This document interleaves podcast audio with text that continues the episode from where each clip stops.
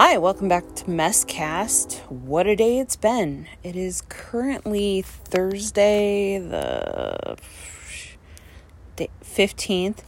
Um, my uncle's birthday is tomorrow. My nephew's birthday is the uh, day following that. He'll be, uh, not my uncle, but my nephew will be the broad old age of one, which is pretty exciting.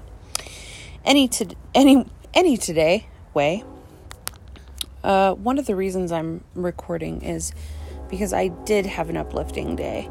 And I, I don't always like to just talk about my existential crisis and like how that's been going on for a long time. I'm sure people can relate, and nobody ever gives feedback. I don't know who my listeners are. I don't, well, I do kind of know who they are, but not totally. Um, today was a really good and uplifting day. And it started with having plans. That's not to say that last night was easy to deal with because anytime I have plans, my brain and my body go into hyper overload. And even though I'm tired, my brain spins real hard, kind of like that train behind me. And it's hard to focus on the act of sleeping and I guess most people just fall asleep, and I try and do that. And on any normal day, I, I guess I don't have a problem with it so much. But part of my day consisted of starting it uh, before 10 a.m. or later. I'm very much a night owl. And it meant meeting a new person, somebody I've only talked to on the phone because I sought her out. And she was willing enough to meet up with me for coffee, and she likes to get her day started early. And what it reminded me of is how malleable I actually am. But also because I want to be on common ground with people, and if they say earlier is better, I don't necessarily want them to have to augment their life toward mine. I would rather accommodate them because they have more of a clue of what they're doing and what's going on than I have or had in quite some time.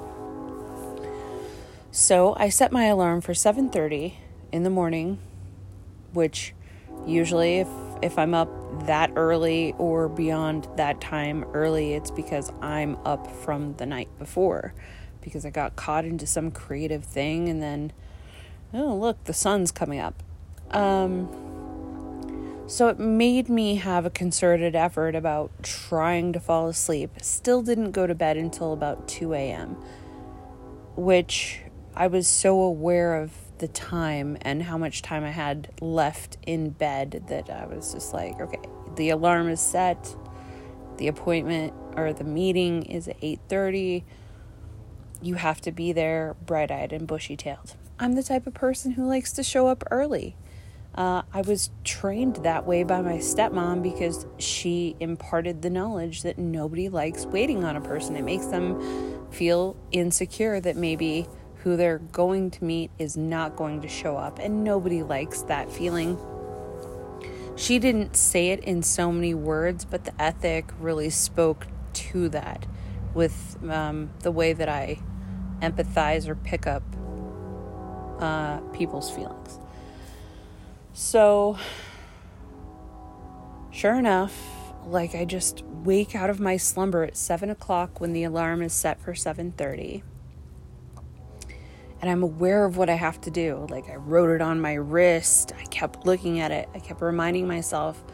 I was in an active, uh, very active mode of telling myself, I don't want to flake on this person that I don't know because flaking isn't necessarily my projective, but it happens sometimes.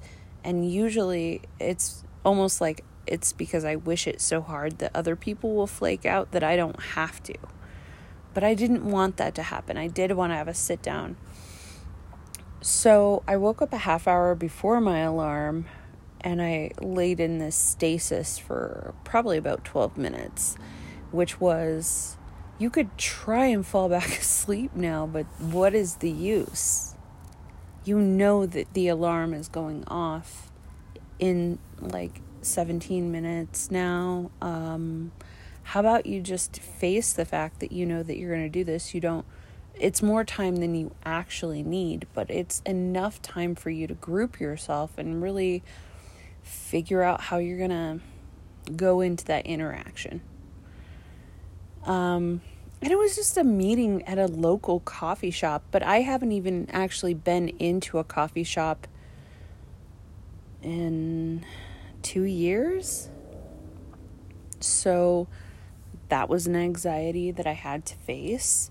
Um, I haven't been around a lot of people I don't know in quite some time. Um, this was definitely a person that I listen to on the phone and uh, feel just immediate respect for for whatever reason. And I think it's she's she's carved her own path in her own way. And I admire that. And I feel like I don't necessarily want a life coach um, and that's not her gig. But I do want somebody that I can relate to that can help put a positive kind of trajectory toward my confusions and she's not much older than me she's she's only 46 I don't know why I expected her to be older somehow. Listening to her voiceover acting, she can, she's got range. she has range. Uh, so, like me, I couldn't just sit around at home and wait too long. So I just decided, you know what, grab your notebook, go get a coffee, and wait. And sometimes this feels like a power position, but really it's just my anxiety that is like, I don't want to be late. I want to be here for you. I want to let you know that I'm not just looking forward to this, but anticipating it in ways that are hard for me to actionably pretend to be held back about. And so I had about a half hour and um I don't I didn't expect her to be anything but on time.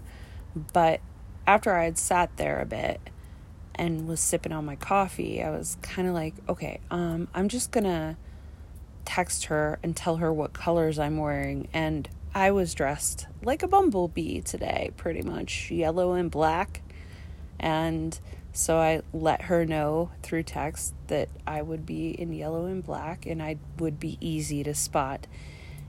And so many people walked through the door, not not a, like a ton of people, but various women of perhaps the age range walked through the door and I only kind of briefly looked at this woman's pictures and I was like, oh no, that's not her. And then I was listening to the barista ask the names of people, putting them on the cup. And most of them looked like tourists, uh, not like somebody who was really comfortable with themselves and where they live and how they um, dress themselves normally to go to this coffee shop early in the morning. But when she walked through the door, I was like, oh my gosh, she's so little and cute. Like a little pixie, but like a, a farm pixie almost. I don't know. I think it was the Levi's. Uh, just the style of Levi's were like, oh, I wish I could find those in my size. You cute little pixie. Very accommodating, personable woman and we sat and we talked about our lives and gave a little bit more insight about things where the reason I reached out to her was or is or was I don't know um because she teaches about voice over acting. And that's something that I wouldn't mind getting into and she's teaching class for the community college about it. And when I saw her contact or her name in the um, brochure, I was like, well, it says she's local. Why don't I just try and find this woman and reach out to her? So that's what I one of the things I did on Monday. And Monday for me was taking a couple steps in directions of things that have been weighing on me that I feel like I need to make momentum toward or with and see where it leads. So calling her, cold calling her, uh, was a little awkward in my opinion, but I felt the confidence to do it in the moment, so I went with it and we were on the phone for about 50 minutes.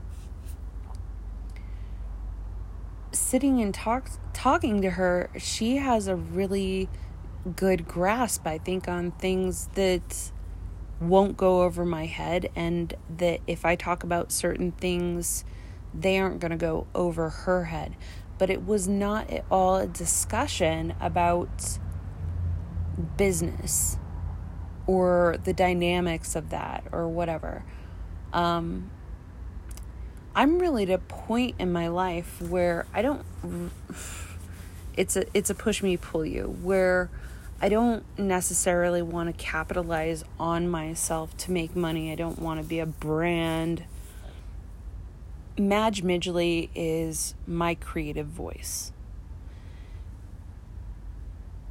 It's not me just going out and telling people my true name, my birth name.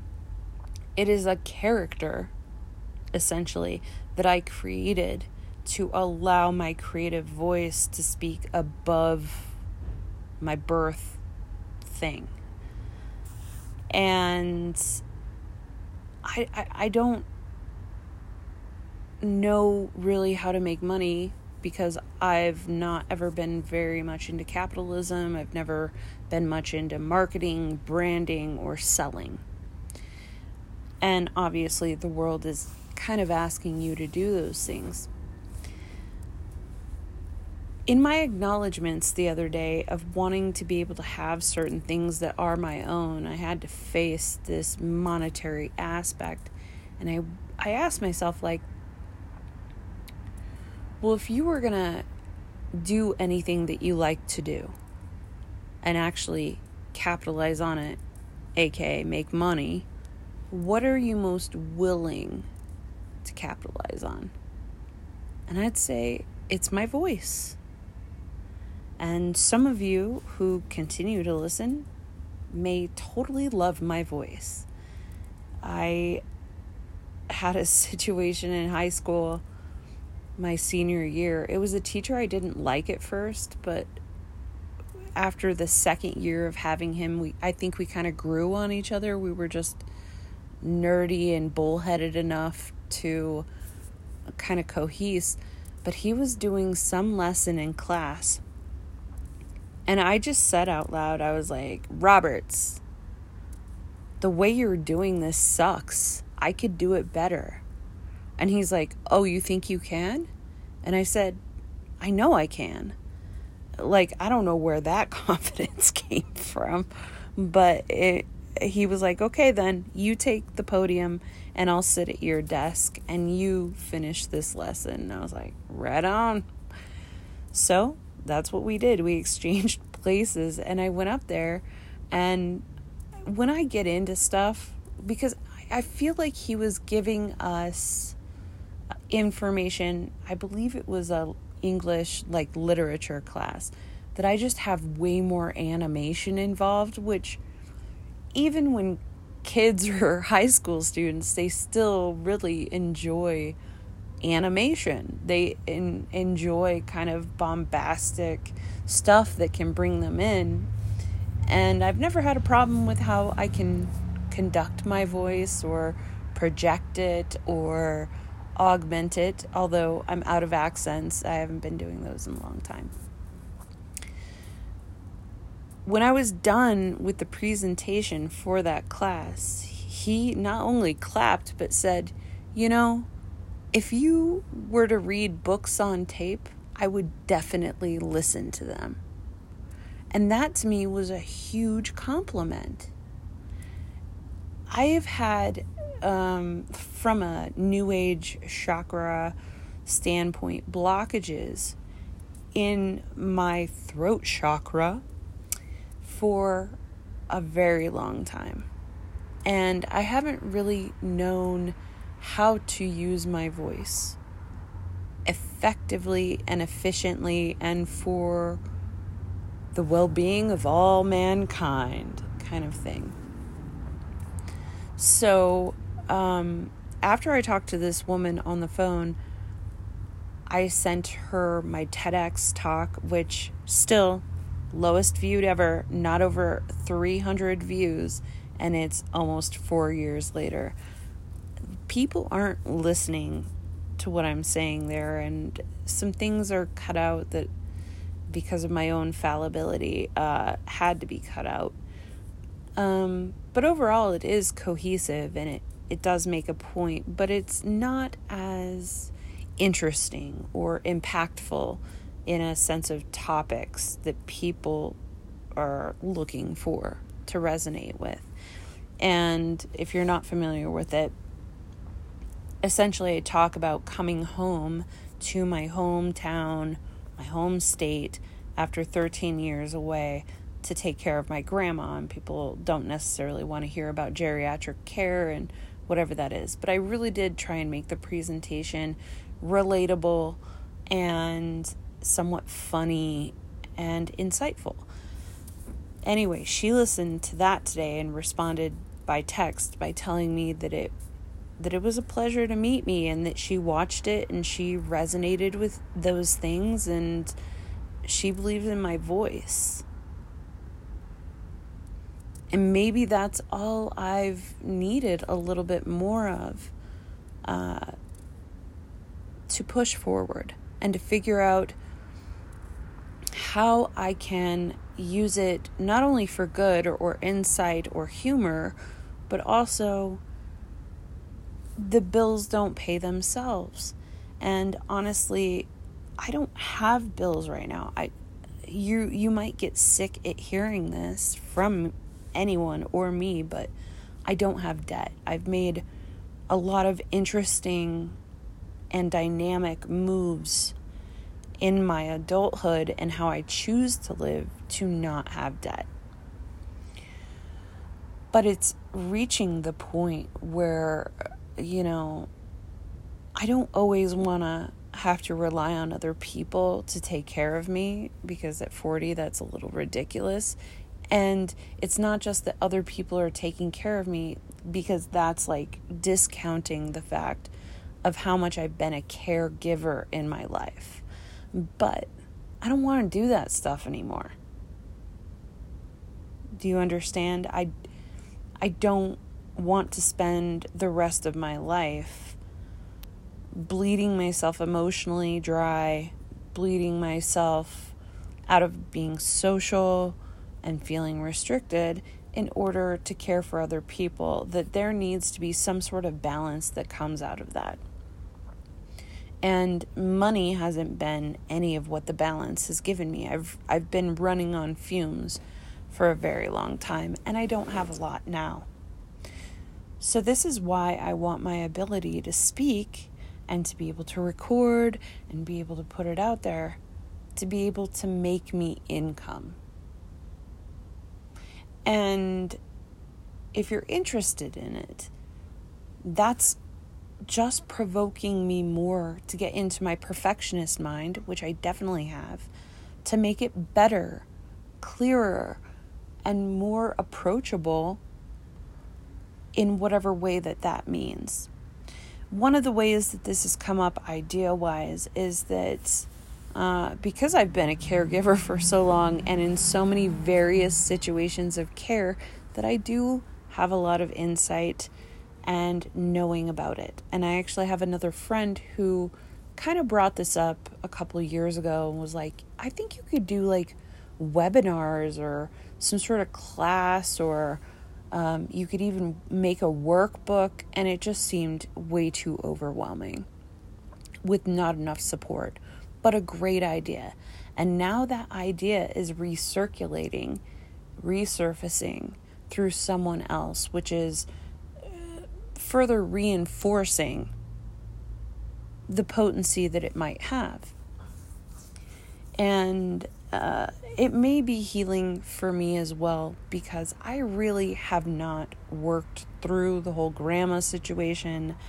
I haven't um, spent much time doing any sort of healing or um, reconciliation. You know, I'm having a lot of dreams almost nightly about my grandparents in various states of uh, like my awareness where I'm like, uh, I know y'all died, but you're in my dream and you're walking around and like grandpa shouldn't have been driving a long time ago. Why is he driving a car? Why is my grandma sleeping on the floor? Why am I doing this? What is going on? Uh, one of the reasons I've had a hard time writing about my life is because I was afraid that I was going to piss people off that I'm related to because of the things that I'd have to say. And they've, what's left is pretty much disowned me. I have my cousin left on my mother's side, and the two remaining uncles have said well, one said to my face, I'm unfriending you in real life, go live it, and don't contact me. The other one just treated me like a ghost for the last 10 years anyway, so it wasn't a, I guess it wasn't like a big deal. But maybe now is the time that the story is going to come out. And maybe now is the time that it's not about necessarily writing the story about the people in my family and calling them out in that way. Maybe that can come later. But it is about talking about the dynamics and experiences of family and caretaking in general. Because even though taking care of my grandma was my ro- most recent foray in caretaking, I was a nanny, I was a farmhand, I was a house sitter, I was a dog sitter. Uh, I've done a bunch of different things that require care and require acknowledging certain dynamics that happen in certain situations. And I think that a lot of people can relate to that right now because the world has changed in significant ways where uh, for instance, with the last year with COVID, people were separated from elderly family members or sick family members or having limited visitation to them because of the the practices in place, which um, COVID was fairly new when my grandma started to hit the real hard downcline or decline rather. Um, and she knew she wanted to stay at home. She didn't want to be put in a care facility and you know, every time she had to go to the hospital was hard. So, one of the agreements that we made in that situation was we're going to do everything in our power to be able to keep her where she's comfortable, and that was at home. And she made it to her very last minute in her own bed with the two people who cared for her most, who are still alive, I guess, or like active in her care around her. And so I think people now are, whether or not they've heard my talk or why it would be good to do these things, they are going back to their own homes. And those who have the caregiving gene are switched on and doing that stuff.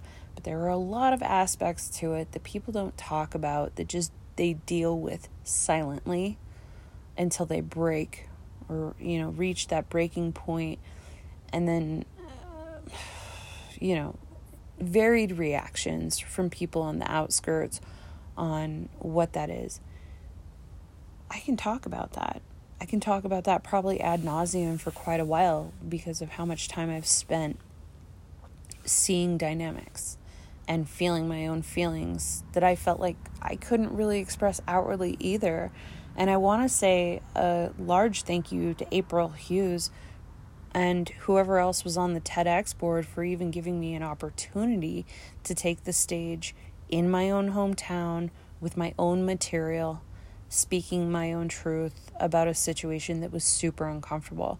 And it was, um, a frightening thrill, you might say, because I had done plays on that stage in front of my family, and one was kind of even a little risque, and I didn't feel the amount of stage fright. Not even, it wasn't even stage fright because I felt like I had it down. It was the minute that I saw their faces, knowing that what I was going to say was so real. It wasn't just a script. I wasn't separated from myself in a character doing this um, entertaining thing.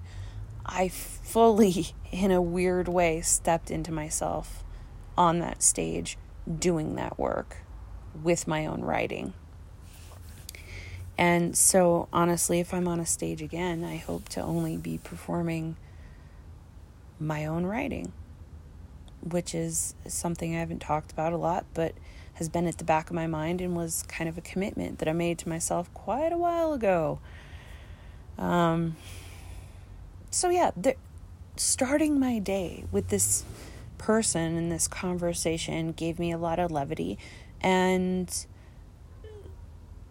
I went on into my day. I was like, okay, well, this meeting is over now at 9:30. What am I going to do? Well, my sister has four kids. They're always up around 7 or something. They're they've already been up. I'm like, "Oh, go over there."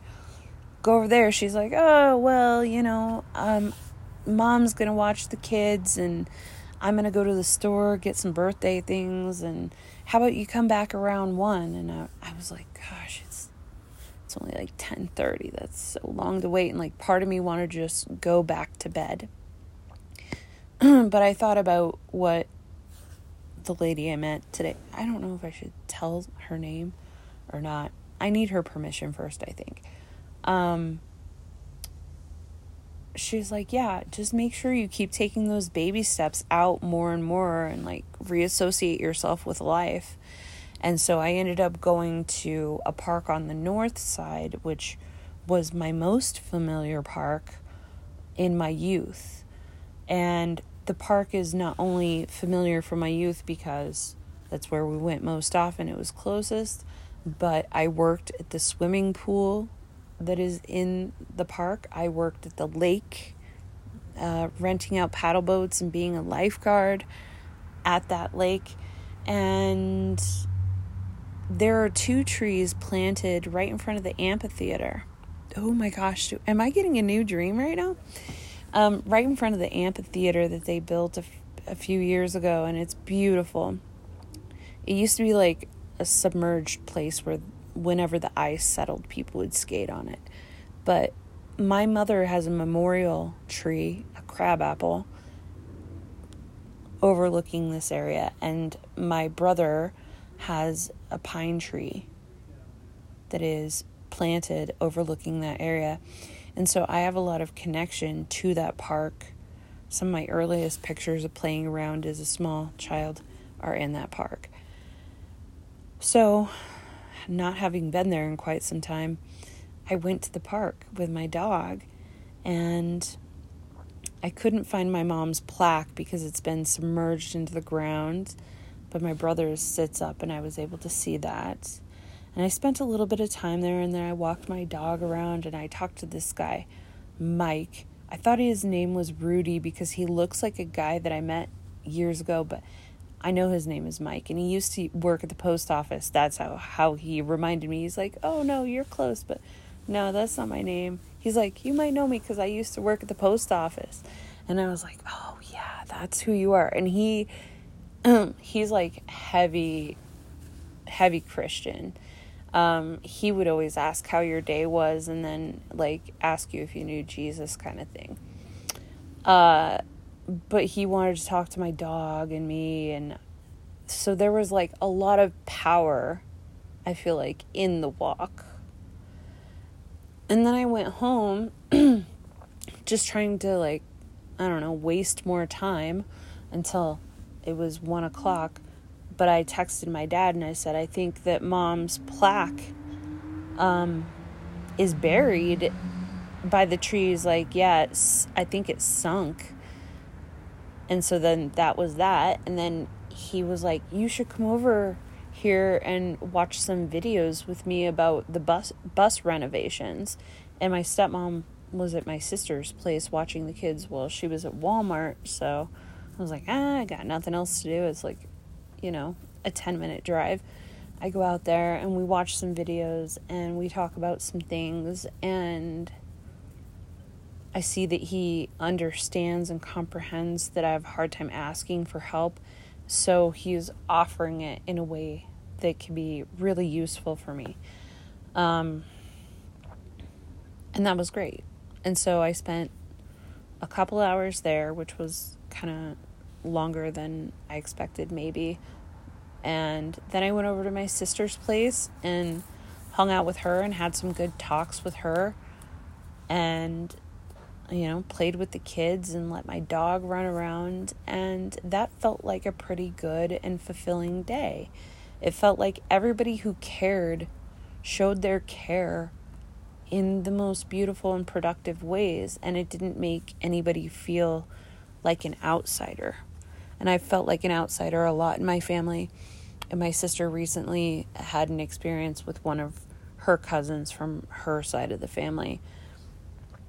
And she had to go to a funeral, and it made her feel like a big outsider.